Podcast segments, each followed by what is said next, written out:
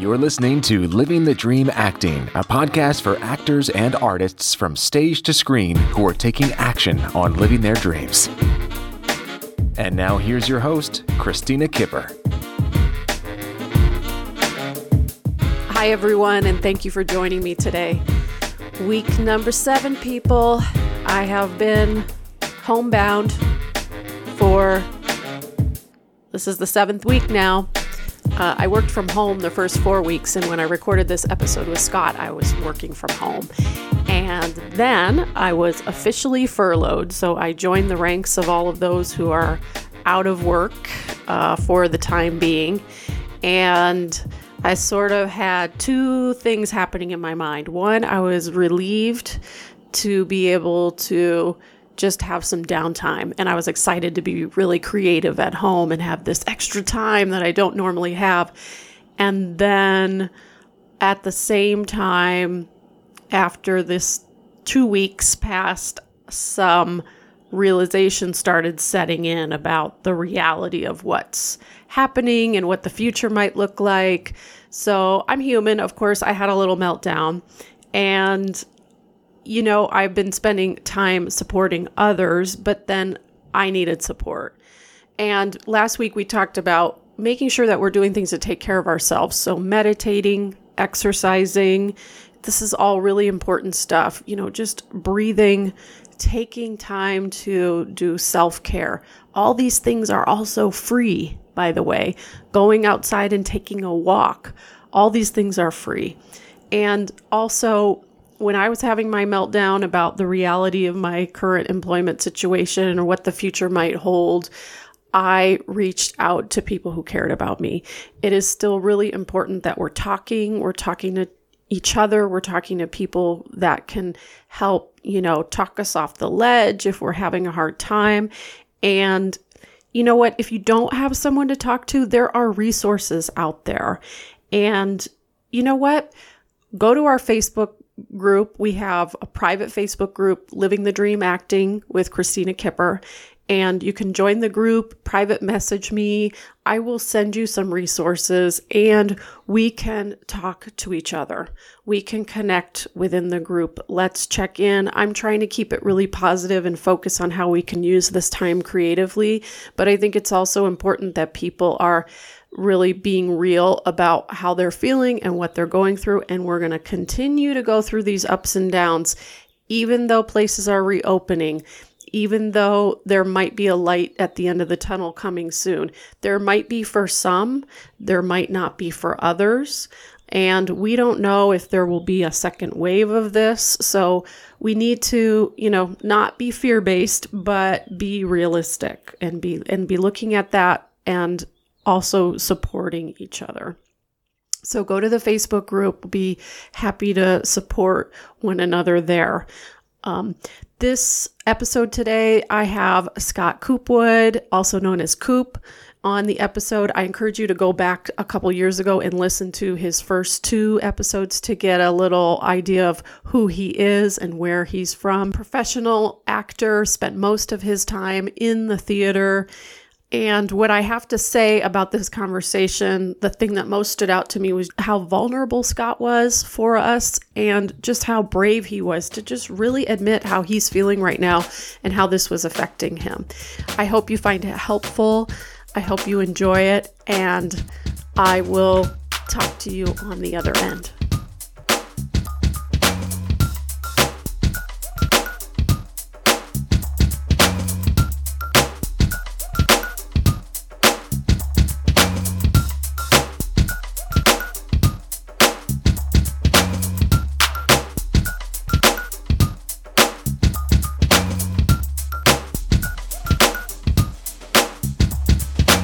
In all this craziness, the surreal world that we're in right now, how are you doing?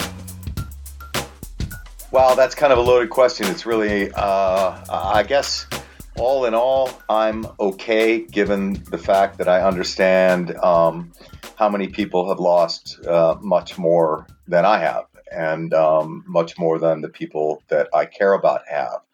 But at the same time, um, I'm I'm living my life. I have my own I have my head and I, you know, the shell that I'm living in, and I'm trying to wrap my head around what's going on. And so um, the push pull there is me trying to reconcile like my personal uh, loss and the pity party I want to throw for myself after I lose job after job after job after job.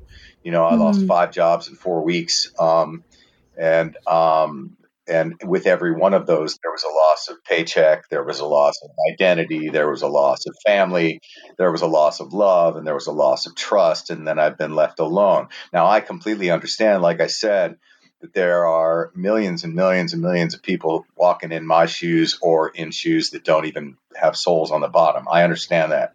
Um, but all I can give you is my perspective from here. And I know that. Um, I'm doing the best that I can to not think down the road other than wanting this situation to alleviate, to mediate, to shift, to get better in in in any way so that people are not dying. I mean, because that's that's the reality. Is there are people, a lot of people that are dying, and um, so I, I don't want to sound, you know, it's hard not to sound like I'm, like I said, having a pity party for myself, but um, you know the losses i think everybody collectively in the country is now dealing with with a trauma. And however that manifests itself for you um, and and some people it motivates to do more and some people it it, it it crushes up into a ball and it doesn't let them get out of bed. Whatever and however that manifests for you um, that's your reality. And you just have to understand. And i heard some sage advice the other day on one of the podcasts i was listening to. I've taken to listen to quite a, quite a bit. I can't look away from the situation. Most of the stuff i listen to is political actually. But um, but uh, there was some sage advice and that was like you know um, it, it it's it's okay uh, to um, not uh, write the great American novel or to cure cancer or to write the, the next like Pulitzer Prize winning play. It's okay to applaud yourself for just getting through the day. Um, because for a lot of people, that's that's where they're at, whether it's economic, whether it's spiritual, whether it's social, whether it's whatever. Because I miss touch just as much as anybody else. I'm a hugger, you know that from our time mm-hmm. together. I hug, you know, and and I haven't touched anybody in over a month, and um, uh, you know, except trying to hold on to myself and, and, and my emotions and my intellect and, and try and stay sane. Um, but I find that, um, you know, for whatever reason, I'm incapable of picking up a book, and I'm a voracious reader, and and I've been talking to people about that and what that is, and it turns out that that's that's that's one of the manifestations of the way trauma uh, uh, comes about. You know, some people will become super super active and almost in a bipolar fashion will go on a manic uh, creative spurt or a baking spurt or a digging in the garden, whatever it is, and that's that's how they'll deal. And for me, it's been frustrating because that's who I am in my normal life. I I'm a worker, I'm a doer, I'm a grinder, and um, and now all of a sudden I've become very like I'm in a cocoon, like I'm very static and very in, in mm-hmm. the stasis mode. Um, I force myself every morning to get out of bed, no matter what time uh, it is when I wake up to get out. I eat breakfast and have coffee, and then I go walk. And I'm lucky that I live like you. I live in an area where I can walk and not be near people. So I live in Marin County, California, and, and I'm lucky I don't live in the city, and I don't live in Manhattan, and I don't live in downtown Chicago, and I can actually literally go walk for seven, eight, nine miles, um, and and you know maybe have to get within four feet of another person. But other than that, um, if we're not stopping, um, I, I, can, I can do that and I can find a way to exercise. This is the longest stretch I've been out of the gym in 40 years, you know. And so for me, um, it's been a real adjustment. Um, but I think the hardest thing, and, and I'll, I'll wrap it up here so we can talk about something else. But I think I think the hardest thing, and as I mentioned to you before, we kind of touched base before the interview, was like I am very conscious of the fact that the family that I should have been surrounded with right now, because I would have been in rehearsal right now. This would have been my the end of my second full week of rehearsal um, for a play called Botticelli and the Fire at Marin Theater Company, and then um, I was going to be closing that um, on a Sunday matinee and flying to Denver, and then going to Boulder and starting rehearsal the following day for an entire summer season of and and for me that sustains me those those relationships and that tribe and that family and that support and that creativity and that love are the things that um, that keep me from isolating myself when things are are not good. And now that um, that my natural inclination when things are not particularly good is to isolate myself, but now I'm forced to do it, and so it's a kind of a double whammy where I have to realize, like you, that the best thing for me to do is to reach out um, and um, uh, and, and, to connect with people and um, have conversations and and talk on Zoom and, and, and or just talk on the phone and just touch people in that way because um, human contact and our individual stories, just like the theater is the storytelling mechanism for us, um, you know, to create empathy and warmth and humanity and to, to change thought and ideas and and to help us evolve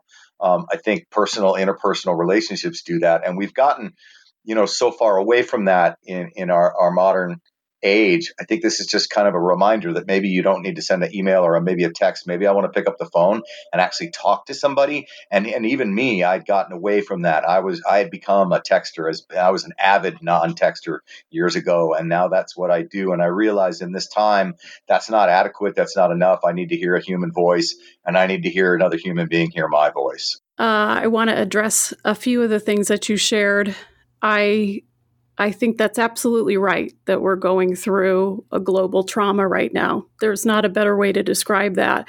And of course, we don't want to minimize uh, the experiences of those that are uh, losing loved ones, that are suffering in the hospital, that are sick, and uh, you know minimize those losses. And we also have there's space for us to acknowledge the trauma that's happening to us as well, uh, even though it's different and we're not in the heart of those hospitals and, and those centers. We're all going through something, something that, uh, you know, my son who's 14 can't completely connect around what all this is yet for uh, for those of us who, you know, are are older, we're like we're thinking. At least I'm thinking. You know, I've never I've been through personal traumas, but I've never been through anything like this, and I can't keep from thinking about my grandmother who went through the depression and my great grandmother who was raising my grandmother during the depression or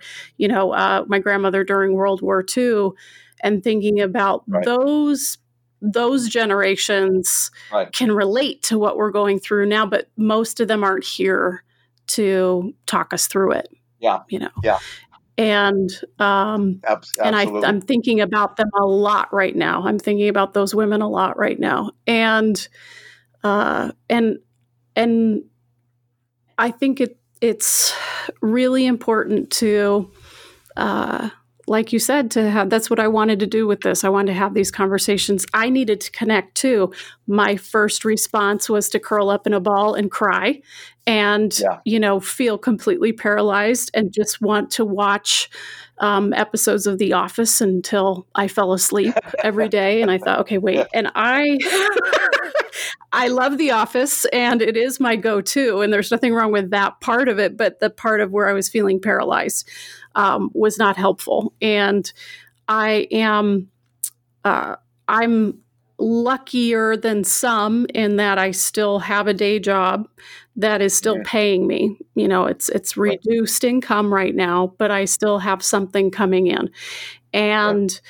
I uh, so I still can engage. You know, but as an artist, but that's that's my work. That's my day job. As an artist, I knew there there's some we have um, you know something more that we can give and do. And uh, certain so certainly many people can relate to exactly what you said. And uh, are going through the same thing and are also probably thinking about what what should I be doing or what can I be doing? Or they're they're looking at the people that are sharing and singing and acting and you know doing virtual plays now and everything they're like well i, I don't feel like moving. How, how am i supposed what am i supposed to do? How do i give? And i would say just be for right now. Be until you yeah. and make those connections make those phone calls that you're talking about and then when the timing is right or the thing is right they'll you'll know what to do you know?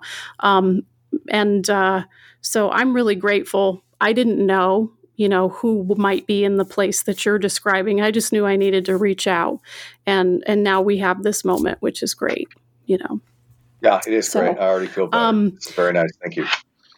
Yeah, good. It's a it's a counseling session uh, for the world to listen in on. Yeah.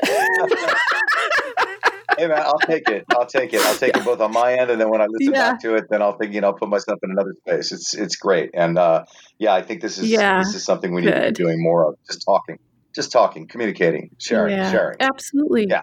It absolutely. Yep, absolutely. Cuz and again, we're all going through this. It looks different for all of us, but we're all going through the same thing simultaneously. So, we really don't need to be home alone even though we have to be home alone and we have to social distance. You know, we can right. still um, connect and maybe it's a in a weird way sometimes a safer way to connect for some you know because yeah. we're, we're yeah, physically distant but we can reach out in these ways too you know well i think the whole paradigm is shifting right now everybody's perspective on things you know i think everything is up in the air and everything's up for grabs and and the shift in everyone's reality is causing everyone to rethink what their reality is and what their priorities are and what's important really at the end of the day.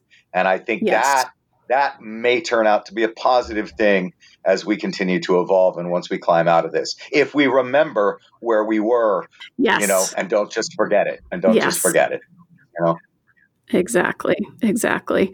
Yep. We'll take it with us and as much as we can carry and and carry forward, and uh, it will be a new normal for sure. I think that's really the best phrase that's being thrown around right now is it'll be a new normal. So but uh, hopefully it'll be a wake up call for some people too. I totally agree. I absolutely agree. I think there is opportunity here, and it just depends on how we choose to see it mm-hmm. and use it and implement it.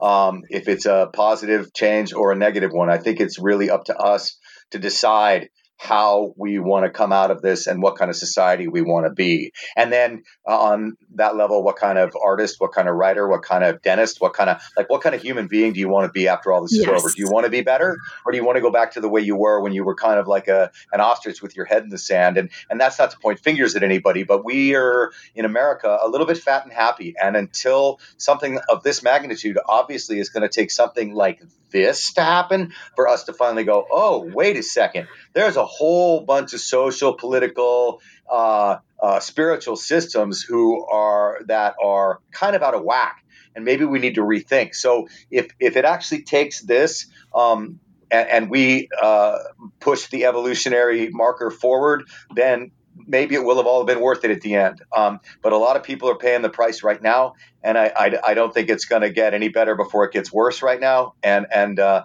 um, I, I, just uh, I just I feel for for humanity. I, am you know I'm somewhat of an empath, and I really it just it, I think that's part of my stasis is it just breaks my heart on such a fundamental level that I I I have a hard time engaging because it just all you know, even though I see little teeny things of hope, or I'll just have a conversation with a friend who's got an interesting perspective, or yeah, and I know we got to stay positive and you know, go on that bike ride or go on that walk if you can, if you're not in Manhattan or something. But but uh, on a fundamental level, I mean, I just am uh, the sadness, the heartbreak that I feel for everyone else and for myself and my community, the arts community specifically. I'm very worried and troubled about how we bounce back um, and, and, what it looks like when we do. Um, that stuff keeps me up at night because what are you, Scott? What are you? Yeah. What are you concerned about uh, that specifically around the arts coming back? Well, I think you know, uh, as we saw in in 08, 09, there was a fundamental shift when that crash happened, and this one you know, maybe five, ten times more. And it may take many more years to climb out of it. And that's if we do the right things. Um, but we saw the fundamental shift in the way that theaters operated. We saw a, an emergence on a good side, an emergence of voices that hadn't been heard before. A lot more women playwrights came to the fore. A lot more uh, people of, of color from different uh, ethnic backgrounds and different religious backgrounds and different uh, socioeconomic backgrounds, different gender backgrounds. Their stories um, became stories that we started to tell when we bounced back, when we finally did. But there were a lot of theaters that closed, and there were a lot of theaters that went from being able to produce whatever they wanted to only being able to do plays with two or three characters. And so that trims the job pool. Um, you know, and, and, and I'm in my early, almost mid fifties now. And, you know, and, and, and I'll straight up, you know, I'm a, I'm a white guy and, and I've had my run. Um, I think the bigger houses are going to be okay. Um, but again, like in 08, 09, those corporate dollars died up and the theaters had to go into their community. And some of the larger theaters have donors that can sustain them. And if they just shut the doors and put everybody on unemployment like all this other industry then the government's going to pick up the check or actually the taxpayer is going to pick up the check. But but um, when they come back the one thing that buoyed me a little bit my friend Tim, who runs Colorado Shakespeare Festival, and and I was scheduled to start there in second week of May, and um, we were going to do the Odyssey, and I was going to get to play Odysseus this summer, and uh, we were going to do Pericles mm-hmm. and Midsummer Night's Dream, and then Coriolanus and and um, All's Well That Ends Well. And we had a long conversation. He called me, you know, and I was walking around thinking the day before, I'm like, it was my last job, and I'd lost the four prior ones. Both my teaching jobs and then my other acting job, and I was just hanging my hat on. You know, we don't start till mid-May. Maybe this thing's going to break. Maybe they're going to allow uh, campus to open up because uh, CSF is on the campus at UC Boulder, uh, uh, University of Colorado at Boulder, and and so that's uh, the campus had closed through the eighth and canceled school, but the the twelfth on they hadn't made a decision about that yet. So I was walking on one of my long walks. Um, you know, to keep myself sane. And I was thinking, the longer I don't hear from Timmy, um, the better off I'm going to be because when I see his face on my phone, if it's soon, I'm in trouble.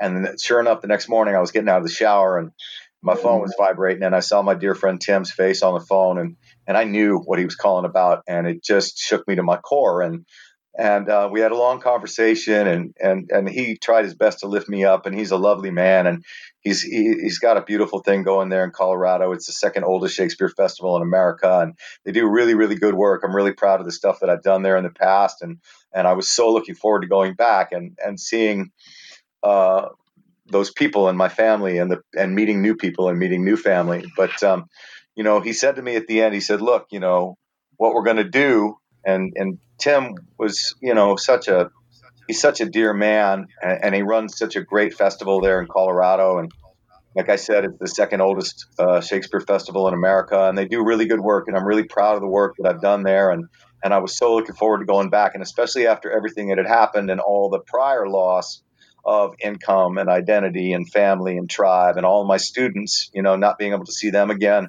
as they go off to graduate or they move to the next grade or what have you. I mean, I didn't get to say goodbye to those kids, and um, uh, mm. in two hmm. different schools, you know, that I was working yeah. at. So yep. I was just, you know, I was talking to Tim. Said, look, you know, here's what we're going to do. We're going to pick up the entire season. We're going to pick up 2020 and we're just going to pick it up as a package and we're just going to move it. We're just going to move it. We're not going to rethink anything. We're not going to reinvent the wheel. I want to do this season. I want you to be here. I want you to play Odysseus. I want I want this company of actors. I just we'll just put a pause. We'll just hit the pause button. We're going to pick this entire season up. We're going to move it to 2021. And and I was you know uh, that that's nice. I mean, at least I have something to look forward to. You know, a year and a half down the road, but but what he did say that made me feel good is he said, because we started this conversation asking about what I'm afraid of as far as the art's are concerned.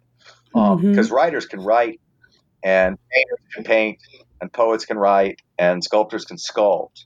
But the storytellers, um, the theater artists, um, I think that's your first, um, when things get hard, your first entertainment dollar that you cut out of your budget is your live entertainment. You'll keep your Netflix, you'll keep your Amazon, you may even go to a movie once in a while, although that that that that may see a sea change.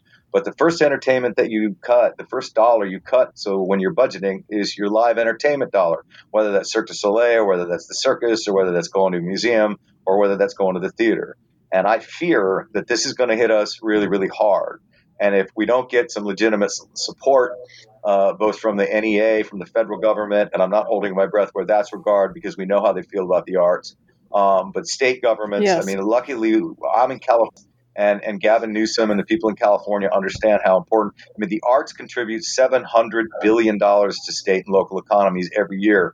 You cannot discount them. And they're so important to the schools. They're so important to students. You can't just teach math. You can't just teach science. You have to teach creativity. You have to allow for creativity. So, what Tim said to me that moved me, you know, as I was, I knew we were getting ready to hang up and and I was, you know, holding back tears. Um, this is a week ago today, actually, when I got the news. Um, he said to me, "Look, we're going to come back next next June, 2021, and w- we are going to be so welcome and so needed and so necessary that we will break every box office record we have ever set. And the two best box office seasons we've ever had are the last two times you came here. We're going to break those records, and you're going to be a part of that because people are going to be so hungry to see us again and be a part of what we do and be a have that shared experience of that storytelling that um, you know that's what's gotten me through is is those words from him acknowledging that you know as tough as this is going to be there is a light at the end of the tunnel, and people are going to really, again, like we talked about appreciating the moment and changing the paradigm and understanding what's priority and what's important. It might get people to rethink the role of art in their lives, in the lives of their their, their children, their students, um, their culture, their community. It might get people to rethink how important art is. So maybe there is a silver lining, and I got to hang my hat on that because it's what I do. I teach it and I perform it um, and I direct it and, and and and I act in it. So it's my life, and uh, you know, my initial worry is that it's going to be really hard to bounce back, and then it's going to go away, and then I'm going to, and all my peers and all the people I care about are going to really suffer. But at the same time, if it goes the other way, and people realize, wow, that's something I really miss in my life is art. Maybe we bounce back even stronger. I don't know, and I can only hope. But um, those those are my concerns. Um, that instead of you know that, that that again we get marginalized as something that's unnecessary because the economy won't allow for it because it's just not it's not important. You know how we don't prioritize arts and culture and PE and music and in the schools anymore the way we did when I was in school probably when you were in school. And I worry that the powers that be will consolidate their grip and that they will push us farther to the fringes. But that will mean we have to fight harder um, but that also means it's going to be harder. And uh, I'm hoping for the opposite, but um, I haven't seen anything in the last month that makes me feel real good. Um, I have to be honest with you, and I don't want to be a downer, but you did say this was a therapy session, so I'm laying my heart and my soul like open. I'm flayed open. I'm telling you the way I really feel, and and I just hope Lay I'm it out, wrong. baby. Um, I really hope No, I'm wrong. lay it out. I'm hoping for the best. I really, I really am. I really want to. Um, uh, and uh, I'll, I'll start shouting from the mountaintops when I start to see it. And I do see snippets of it like social media and online. People like my buddy Robert, every couple of days he'll pop up in a new costume doing a sonnet, you know, um, people doing monologues and people like posting old videos of themselves doing stuff. And so people are reaching out trying to make connection. Um, and I, I know things are going to evolve as we stay in lockdown, you know, and, and I know there's some people doing readings and things online and I may, may take part in some of that kind of stuff that's going on, but it's just not the same. And I just hope it can bridge the gap until we can come back together in a collective communal space and share story together. That's that's that's that's all I wish for is that that day comes as quickly as possible. Yes, yes. I think it, it it will and it will recover. And I love how positive that um, artistic director was on the phone with you. And I Yeah. I think that in essence, this if you sometimes can feel like one of those moments where if I've been experiencing something negative, even for, you know, like a 48 hour period, I have that feeling like it's always going to be like this. It's going to be like this forever. or a week later, it's going to be like this forever. but it's, you know, in essence, we, there are horrible things happening in, in certain hot spots and, and they really need to attend to that. And I think our, our thoughts and our prayers or whatever people believe, you know, do need to be there. And, um, it's not going to be like this forever. It's not going to be like this forever.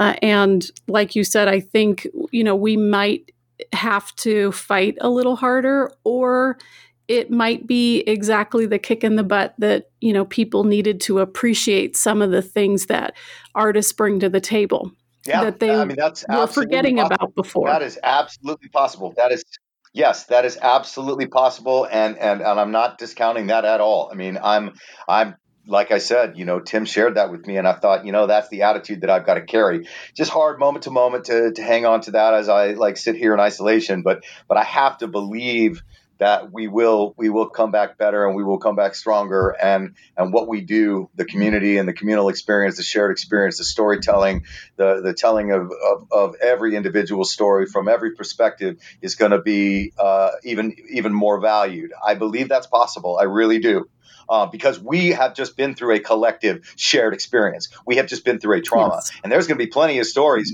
that are going to be like in the way that the crucible reflects the McCarthy era. There's going to be plenty yes. of stories of people like, I need to share what happened during like, you know, April of 2020, and it will be analogous to this or to that or to this, and we'll be able to go, oh my gosh, that's what you're talking about. There were a lot of plays after 9/11 that did that, that were very effective. The AIDS crisis did that. There were a lot of really wonderful, wonderful pieces of theater and wonderful mm-hmm. pieces of mm-hmm. visual art and and and, and poetry, music that came out of those periods. You know, um, um, so I, I am buoyed by that, but the economics of what it costs to do theater, that's where my trepidation is. Because the economics of that mm-hmm. and the fact that so many people are going to fall.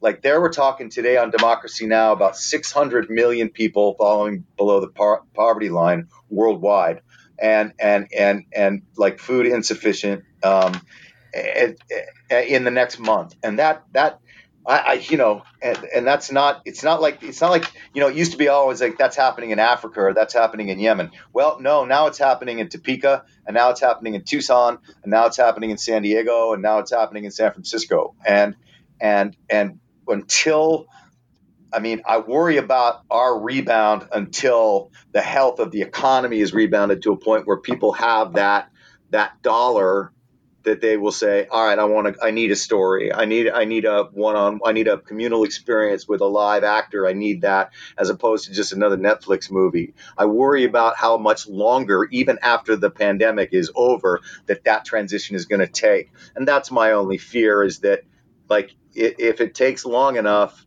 you know, you. I mean, I'll be honest with you. I, I you don't want to get forgotten about. You know, um, it's really easy to forget. Like who's out here doing this work because it's it's so um, it's so fine and delicate and and it is easy to just get left behind. Um, it's it's really it's a it's a strange thing to be so on the on the edge of feeling like you and it may not be real it may not be realistic and i'm usually pretty good about my emotional attitude about rejection and about like mm-hmm. people like why didn't i get an audition for that i mean i'm really good about that um, and I let that stop bothering me a long, long time ago because it was out of my control. But this, when I have all this time to sit in it and I wonder what's coming down the road and I wonder what kind of plays are going to get done. And i wonder how many people how many shows like theaters are going to cut their show schedule back. They're going to cut their cast back. And i just worry you know that as as doors close um, that one of them's going to close on me. And and and this is my life and my love and my passion and it was keep me sane. And and uh, if it falls away um, i mean i love to teach but if that's all i'm left with that, there's going to be a huge hole in my life. And, and I, I don't know if i'll rebound from that. So I mean, that's just me being honest about it sincerely. I just, I, I, worry a little bit. I mean, again, I'm being selfish. I am. I, you know, I can't help it. I'm sitting here by myself talking to you. You're a thousand miles away, and I'm just telling you how. To No, that's good. No, I and I don't think. No, I don't think it's going to come to that. I really don't. I think it'll take some time, but it's not going to go away and never come back. I, I really think that. Um, and actually, that I think it'll help if we shift gears a little bit too. Let's talk about you know, again, I, I think I mentioned in the beginning of the call that we haven't talked since 2016. So it's been four years. That's and crazy. before, yeah, crazy. I know. Before this uh, this you know hit and has been affecting all of us if we kind of go back i believe right shortly after our interview you were headed out to do a show um, uh, what piece was that you were going to do um, wasn't I going? Do you remember? Wasn't I going to Colorado? You were no Berkeley. You were heading out to Berkeley to. Yep, I was going to do the Scottish play with Conleth Hill from Game of Thrones, and and Frances McDormand playing Lady Macbeth. That's where I was going after we met because that's right. That was a, that was a January start. We met in December. That's right. That's right. Okay. Yeah, I know even when uh, you know, just kind of following folks on, you know, everybody following each other on Facebook. I know, you know, you worked a lot after that as well. Do you want to kind of talk about um, well, what was that experience at Berkeley like and kind of, you know, moving forward from there, the types of things that really stand out to you in the last four years that that you feel proud of and that you feel good about?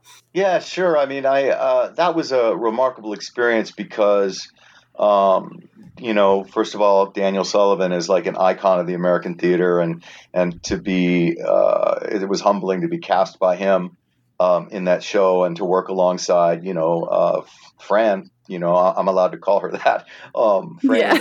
Yeah. um, she is, she is, she is an amazing amazing, amazing light and an amazing soul, and um, not just an amazing actress. I mean, we all saw three billboards outside of Ebbing, Missouri, and and she deserved the Oscar and all the other accolades that she won. And but um, she is about the work. And um, even when we were in rehearsal and production, uh, she didn't want to go and do press junkets and interviews, and didn't need, uh, you know, uh, um, uh, anybody anybody's attention except for the rehearsal hall, the other actors, and the director. That's all she wanted to do.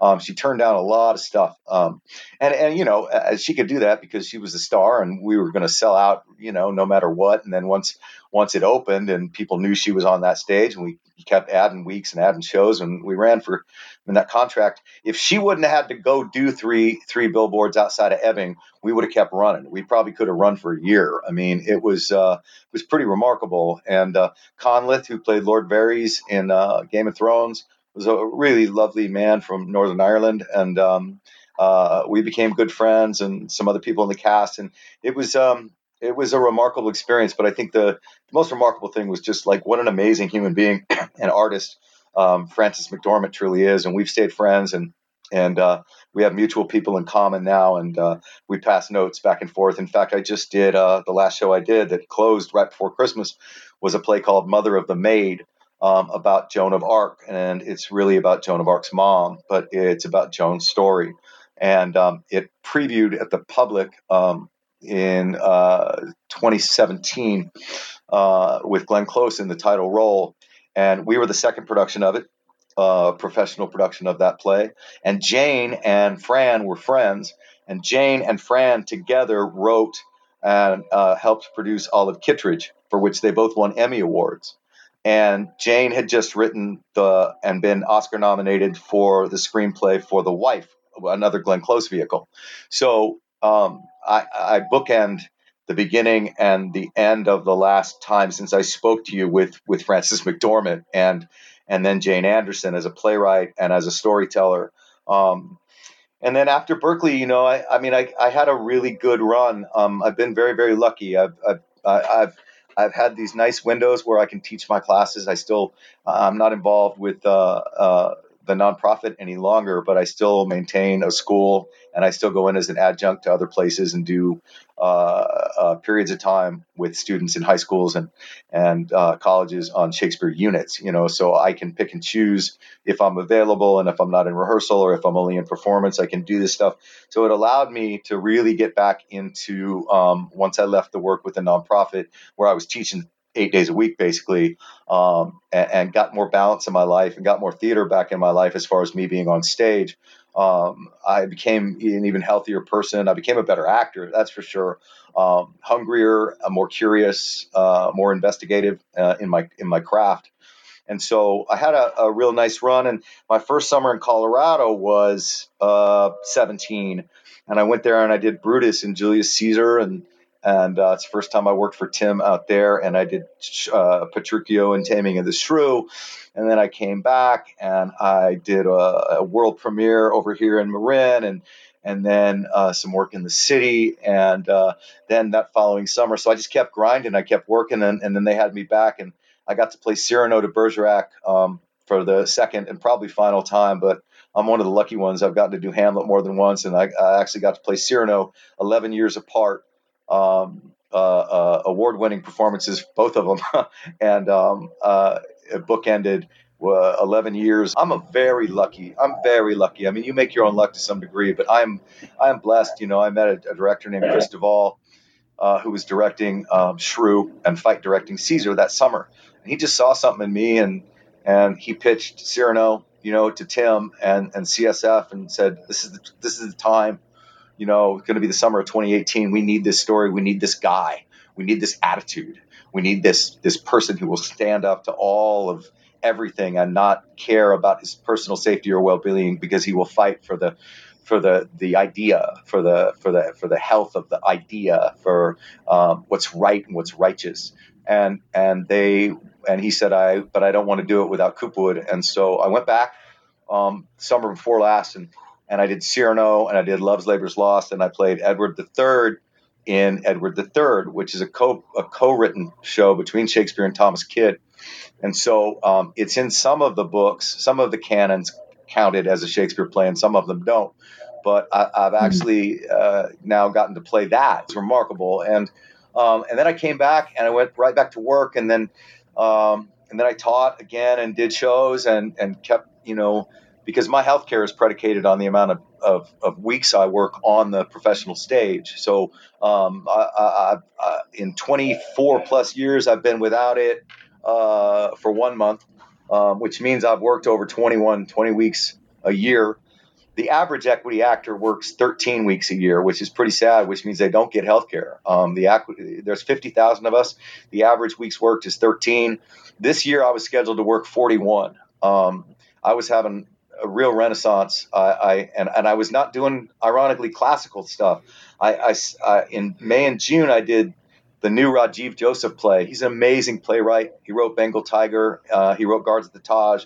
His newest play is called Archduke, and I got to do the the premiere of that. He was with us in the room. He's a wonderful human being, great writer, great storyteller, and I got to be with him for a couple of weeks in an amazing cast and do that play in uh, Silicon Valley at TheaterWorks and then I had a month off, and I went down to Sedona actually and helped Kate with Red Earth and their production of Midsummer, and uh, that was a joy. And I got to get up and hike in the in the red clay every morning and and help them get that thing off the ground, and I had a ball doing that. And then I came right back and I started work on a play called Sovereignty by Mary Kathryn Nagle, um, who is uh, an attorney who's a partner in a law firm in Washington D.C who has argued cases in front of the Supreme Court, who is an advocate for women's rights and for the Violence Against Women Act. She's also um, a, a, Cherokee Native.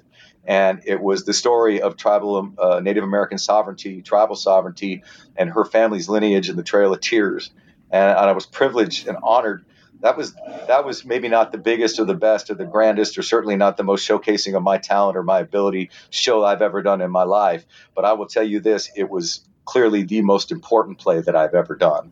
Um, there is no doubt mm. because of the relevance of, of choose the story, the the the the amount of the native actors that the theater brought in from all across the country, and and getting to know them in a real meaningful way. I mean, I grew up in Arizona. You know, I spent time on the, the Navajo reservation, the Apache reservation. I mean, I you know, I mean, I have a little cursory understanding, but but I spent you know nine weeks with people from different tribes, uh, from New Mexico to Alaska to to Illinois, um, and and and got to hear their stories and the way that they're marginalized as people. And then you know what just happened in Massachusetts with the you know the taking away of, of the tribal sovereignty of that tribe over a casino. It just you know it, and and then the Violence Against Women Act, which seems like a no brainer, but you know uh, we still haven't passed it. So. Um, or we haven't reauthorized it since Obama passed it in 2013. So this is um, it's all incredibly relevant material. And then, you know, in October, November, December, I did Mother of the Maid, and um, that was um, one of the one of the finest productions um, it's it's uh, we had to cancel all our award shows out here and all that stuff. But one of the one everybody in the cast and the production and the set design and the lighting design and the sound design, I believe every single aspect of that production was nominated for a Bay Area Theater Critics Association award. Um, it was one of the most remarkable storytelling events um, of my life and moved people to such a degree um, that they were just so grateful and overwhelmed by what we had shared with them and and the lovely woman Sherman Fraser from Kentucky, from Louisville, outside of Louisville, who came and played the the lead, the mother. Um, I played Jacques, her husband, um, Joan of Arc's father. Um, she was she she spilled her guts uh, eight nine times a week sometimes, and I I don't know you know, and I'm very physical and I'm very active. I keep myself in shape, and, I like to think I could do three Hamlets in a day or three Cyrano's in a day. But I don't know emotionally how this amazing, amazing woman, uh, um, Sherman, who's in her 60s and who's uh, like a lot like my mom. Like my mom was five three and about 104 pounds. You know, Sherman's not a big lady, and but she would just, just, just lift you up and tear you down and pull your heart out and then feed it to you and then take it back and hold it in her arms. And it was revelatory. And it was that way every single performance. And to watch, to be a part of and be close to someone who is that in tune um, with the written word, with the human spirit, with the soul is so uh, enlightening and, and, and uplifting and invigorating that I I'm so grateful that you know I mean I was supposed to go into rehearsal on the 24th of March so I would have had a break of January and February and a couple of weeks of March. Then I went back to teaching and I was supposed to be in rehearsal for another play having its second production called Botticelli in the Fire um, about the artist Botticelli and, and that time period and Leonardo da Vinci and their relationship and and I was going to be playing the, the bad guy in that. But uh, since that didn't happen, and that was a heartbreak in itself when they had to cancel that. Um, but the last thing that I actually did get to do, the last memory of the last bow that I took on stage, was with those people in Mother of the Maid, and and um, that was really special. And if I had to end on one for any kind of period of time, uh, I'm glad it was there. Um, I'm lucky in that way, and and I, I don't take it for granted at all. That sounds awesome. That's a great way to look at that. Definitely. I'm thinking of a show that I f- believe I read an article about in Broadway World, maybe that you were a part of a production. Now, this is a couple years back, but there was some controversy around. Well, well, we did a play by Thomas Bradshaw. It was uh, in 2018. It was or 17, right after I got back from would have been 17, I guess. I got back from that first summer in Colorado because my buddy Robert, who played Baptista and Caesar, and I played Brutus and I played Petruchio. We were both cast in it. He's from Berkeley and I live over here in Marin. And it was by Thomas Bradshaw, who's an African American writer of some repute in that he wants to push your buttons and he wants to get under your skin and make you rethink the way that you see and view and and and react and act in the world.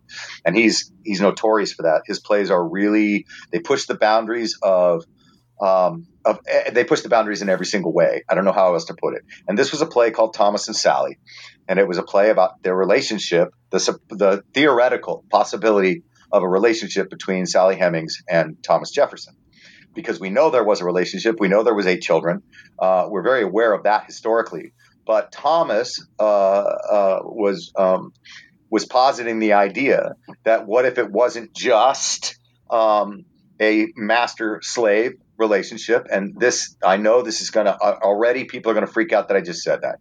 But this was the playwright. This is this is all he's doing is just putting it out into the world. What if there developed there an actual relationship where these two people cared about each other. And it wasn't just master servant, because it's possible it happens in relationships, whether they start out as kidnap and kidnappee. It's, you know, that syndrome, it, mm-hmm. however it happened, does yeah. happen. He was simply positing the idea what if? And what if there was a relationship there? And what if Thomas Jefferson really loved Sally Hemings? And what if she actually cared for him and they had there was a connection, an emotional connection after either one year or eight years or 10 years or 20 years of their relationship. What if? That was all it was about. And, um, but it was, it created quite a firestorm because um, anybody, uh, uh, it, nobody wanted to take what I just said and think about the fact that he was just making a hypothetical thesis on what if. They wanted to just immediately decry the fact that she was a slave and he was the owner and there is no possible way and how dare you. But they wouldn't come into the theater and they wouldn't see the play. Um, protests began and then there was a whole nother movement. This is on twitter. There were people in la and people down in the south and alabama and some other places virginia thomas jefferson estate where people were how dare you say this about thomas jefferson? Because people were saying you know bad things about him you know, there was a, like a Twitter war, and there were people. Twitter pulled the plug on some people. It was very, very strange. And initially, at the theater, once we opened, um, there was people that had begun to amass um, on on the uh, on the, the pavement out front of the building that were handing out these flyers. And uh, me being a middle aged, basically middle aged white guy, it wasn't obvious that I wasn't going to the show, that I was in it. And so I would stop and I would uh, engage these people in conversation. And they were all older white people, older than myself. And they were all from Mill Valley. And they had a flyer that had, you know, boycott this theater, boycott this play, don't go see it. And they had quotes taken from quote unquote the script, things that were not in the play, um, stuff that they had made up or stuff that they had heard. And the theater invited them to come and see it, offered them free tickets, but they refused.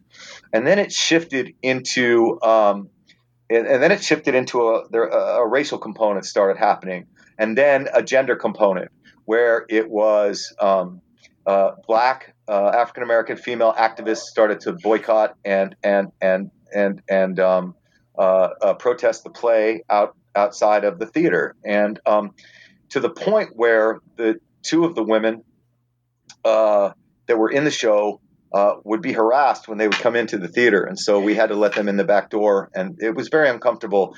We we had to do a, um, uh, a an active shooter drill. Um, from opening night forward, there was an armed police wow. in the lobby at every performance. It was, um, and it was, it was incredibly difficult for the artists because they were doing their job and they were asked to tell a story from a playwright based on a play that was commissioned and just it's a what if and it became so personal for so many people that there was real damage done to both the community because what happened was all of a sudden you started to see the theatrical community start to eat itself, start to eat its own tail. When we should be lifting each other up and supporting each other and having a conversation about it, they just were decrying it and saying, How dare we? When some of the people that were saying, How dare we, had auditioned for it, and if they would have been in it, would have been a completely different attitude. So we started to eat our own, and it was so depressing. Um, that uh, I don't put it on my resume. Um, I, I, don't want to talk about it anymore. I'm happy to talk about it with you because it happened and it's real and, and things like this do happen. Uh, you know, if you think about um, what was the Frankenchrist, what was the you know the dead Kennedys back when that happened with Jello and when the artist with the uh, Christ piss, you know, I can't remember his name in New York, Mapplethorpe. You know, this stuff does happen, but we need to have a conversation about why it's triggering this and what if, rather than just being a cancel culture and saying no no no you're wrong you're wrong you're wrong you're wrong you're wrong fuck you you're wrong and you need to go away. You know free speech is free speech man. And um, you know like in the blues brothers you know i hate illinois nazis but the supreme court gave them a right to speak. I mean that's that's you know the aclu defended them. Hey the rehearsal process was intense because there were a lot of things that we were not comfortable doing or saying there was a lot of stuff that made us uncomfortable. And he assured us that his mission was not to make us uncomfortable if we got on board and understood the, the, the kind of the, the, the, the canvas that we were trying to paint on, that we would create a play that would do what was happening to us to the audience. And that was his goal. So we all began to get on board and understood that it was almost, I don't want to say cartoony because there was, it was historically accurate to a great degree. And, but there was uh, some uh, there was just uh, some elements to it that were almost uh, absurdism, um, so that it was not quite like literal realism, so that you could just distance yourself enough to maybe accept what he was doing. Um, and some people, and I, I, know this from personal experience, said it was one of the greatest plays they ever saw. They loved it. They loved the challenge. They loved the ideas. They loved the the the, the making them face the thought of what if. And there were some people that literally said, "I, you know, I will never come back to this building as long as I live."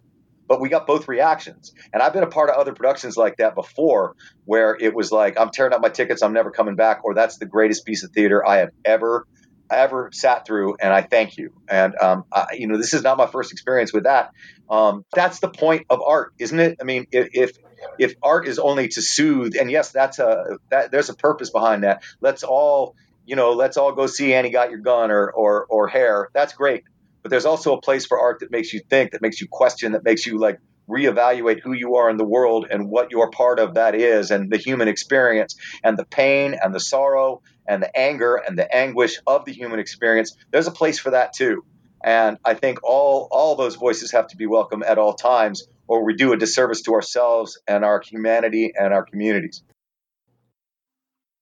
I want to talk about what I, love this idea of you playing Odysseus. And then I have another comment about what I'd like to see you do. But uh, tell me what excites you about that role in particular.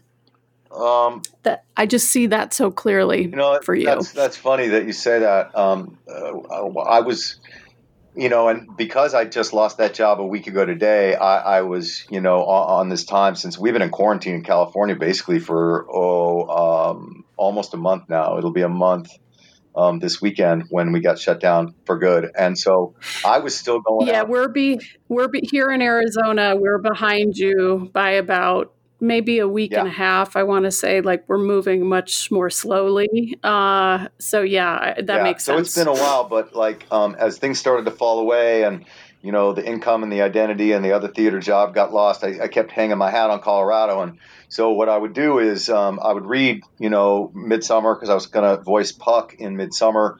And then I was going to do Pericles and I was going to do the Odyssey. And the Odyssey is, oh my God, it's Mary Zimmerman's Odyssey that debuted at uh, OSF in 2017. And it's, um, it's true to the novel, obviously, the true to the, the epic poem, but his role is um, it's staggering in size and scope, and um, it's even bigger than Cyrano. I would venture to say it's bigger than Hamlet. Um, it's it would be the biggest thing I've ever done.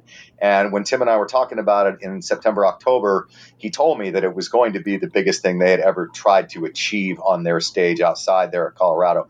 So um, and he said, I don't want to do it without you. So before we announce the season, I need to know if you you will do this for us. And so that was you know humbling and on an honor, and I had to say yes, of course. And then you know I remember reading it in college. And I remember it being just beyond the scope of imagination. I know there's a couple of films. There's an Armand Assante version, you know, that was I think made for TV. It was a two-parter, and and uh, then there's you know there's Troy, and there's a couple other ones that have the part of the Odysseus story in it but the play itself is 130 pages. So it's pretty long. And he retells his story again and again and again, adding new stuff. So he basically has the majority of the dialogue. And the play is so that it will get played out behind him or with him interacting with it, but also like narrating it as he goes. So um, I started looking at that and I started thinking, wow, that's going to be a challenge in and of itself to, to to keep it from being static and who wants to listen to me talk for three hours? God dang you know so i was like what i gotta dig find out what this cat what is his deal? So I, I in addition to reading the play every day in my isolation i recorded um, uh, both acts of it multiple times and i had a little digital voice recorder and i would go out for my, my seven mile walks and i would just listen to um, like the paragraph or the three lines before my cue and then listen to what I actually said and try to decipher who this guy was based on what was said to him and his reaction to it in the moment. Now that I know the story well enough and I understand where we are in time and space and what he's reflecting on, because almost all of it happens in in in memory, almost all of it until the last third, last quarter, when he actually gets home and has to kill the suitors and gets his wife back and gets his father reinstalled in the in, in the in the in the palace and and gets to meet his son for the first time because he left when his wife was pregnant. He's never met his son.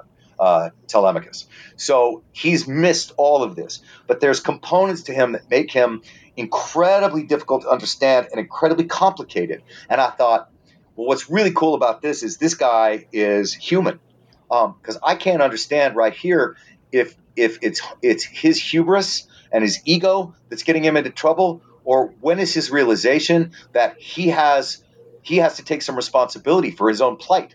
Because he blames the gods, he blames his crew, he blames, but he he has a he does. I finally realized it was only about a week ago, right before Tim called me, that I was like, I found the two like linchpins of where he has a come to a, a come to God meeting where he understands that he's responsible for his own journey and that he made choices and that he had been blaming and he had been, uh, you know, and he's a, like the ultimate warrior and had saved, you know, countless amounts of people and had done countless good things, but he had also endangered people and gotten people killed. And he never took responsibility for it until finally he does. And I thought that's the trick. That's what I got to find is is that where that transition happens, how it happens over this time, especially telling it as a memory. How do I show this guy going from this arrogant warrior king, Huber, like best warrior on the battlefield. Like Cyrano was the best fighter and the best this and the best that. Like and, and Hamlet is the best of the best of the best.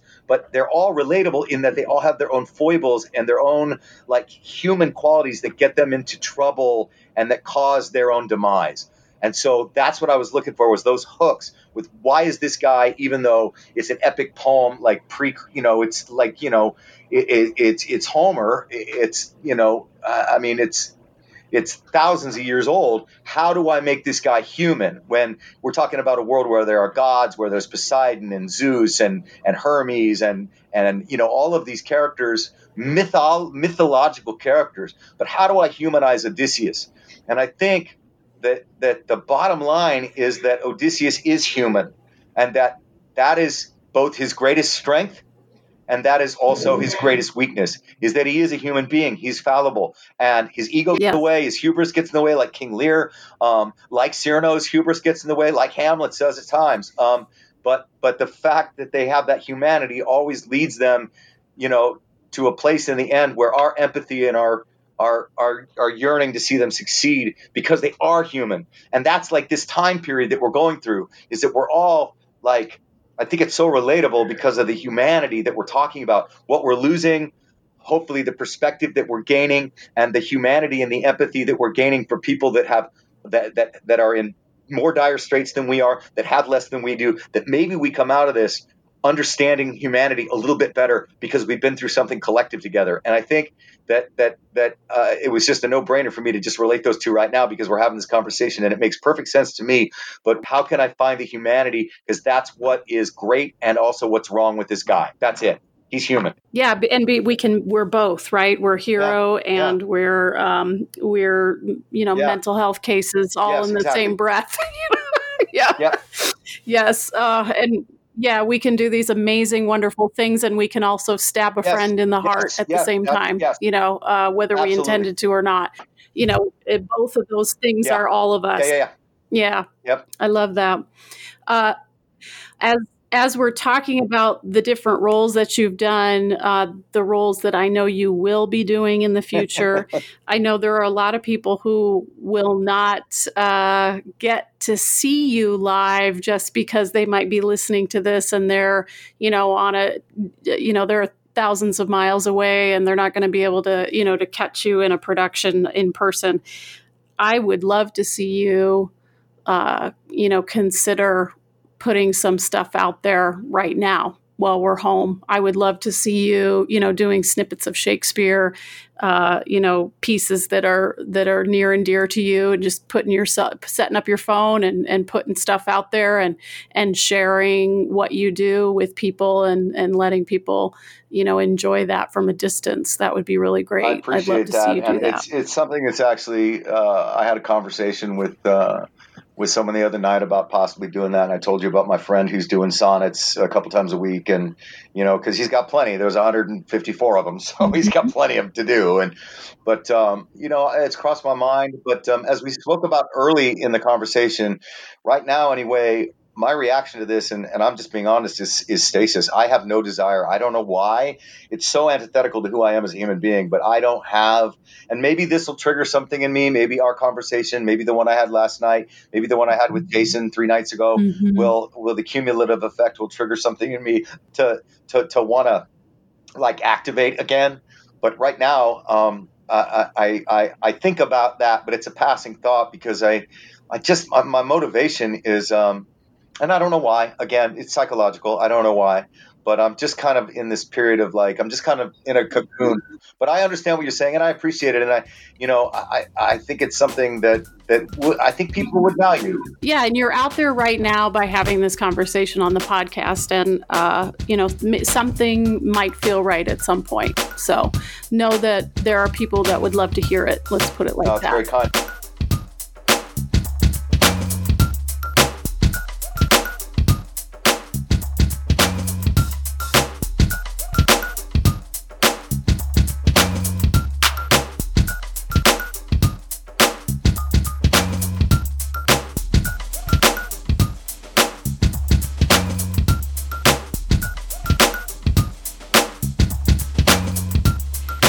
Weeks after I had this conversation with Scott, he actually did end up participating in an online reading for a local theater company here in Sedona, Arizona called Red Earth Theater, and you can find that out on YouTube. So I'm so glad that he decided to do that, and we'd love to see him do more. And we would all benefit from it for sure. So, um, just a few last minute thoughts. We're we are all living the dream during COVID 19, and we just need to remember to breathe. We're going to have ups and downs, we're going to have stress. We just need to breathe and try to stay centered and positive. I don't know how it's going to be okay. I just know that it is going to be okay. And we're going to end with this song from Janine Valentine Survivors that we shared with you last week. I can't get it out of my head, and I think it's completely appropriate for this time period. So please enjoy the song. Remember to breathe, stay safe, stay healthy, and I'll see you next week. I want the world to change its mind, erase the labels, and be kind in a place we all belong. Not hurting anyone. I hope that peace will find its voice, carry away through all the noise. If we're strong enough to speak, they'll see our beauty. Where do we go from here? I just need a reason to push on,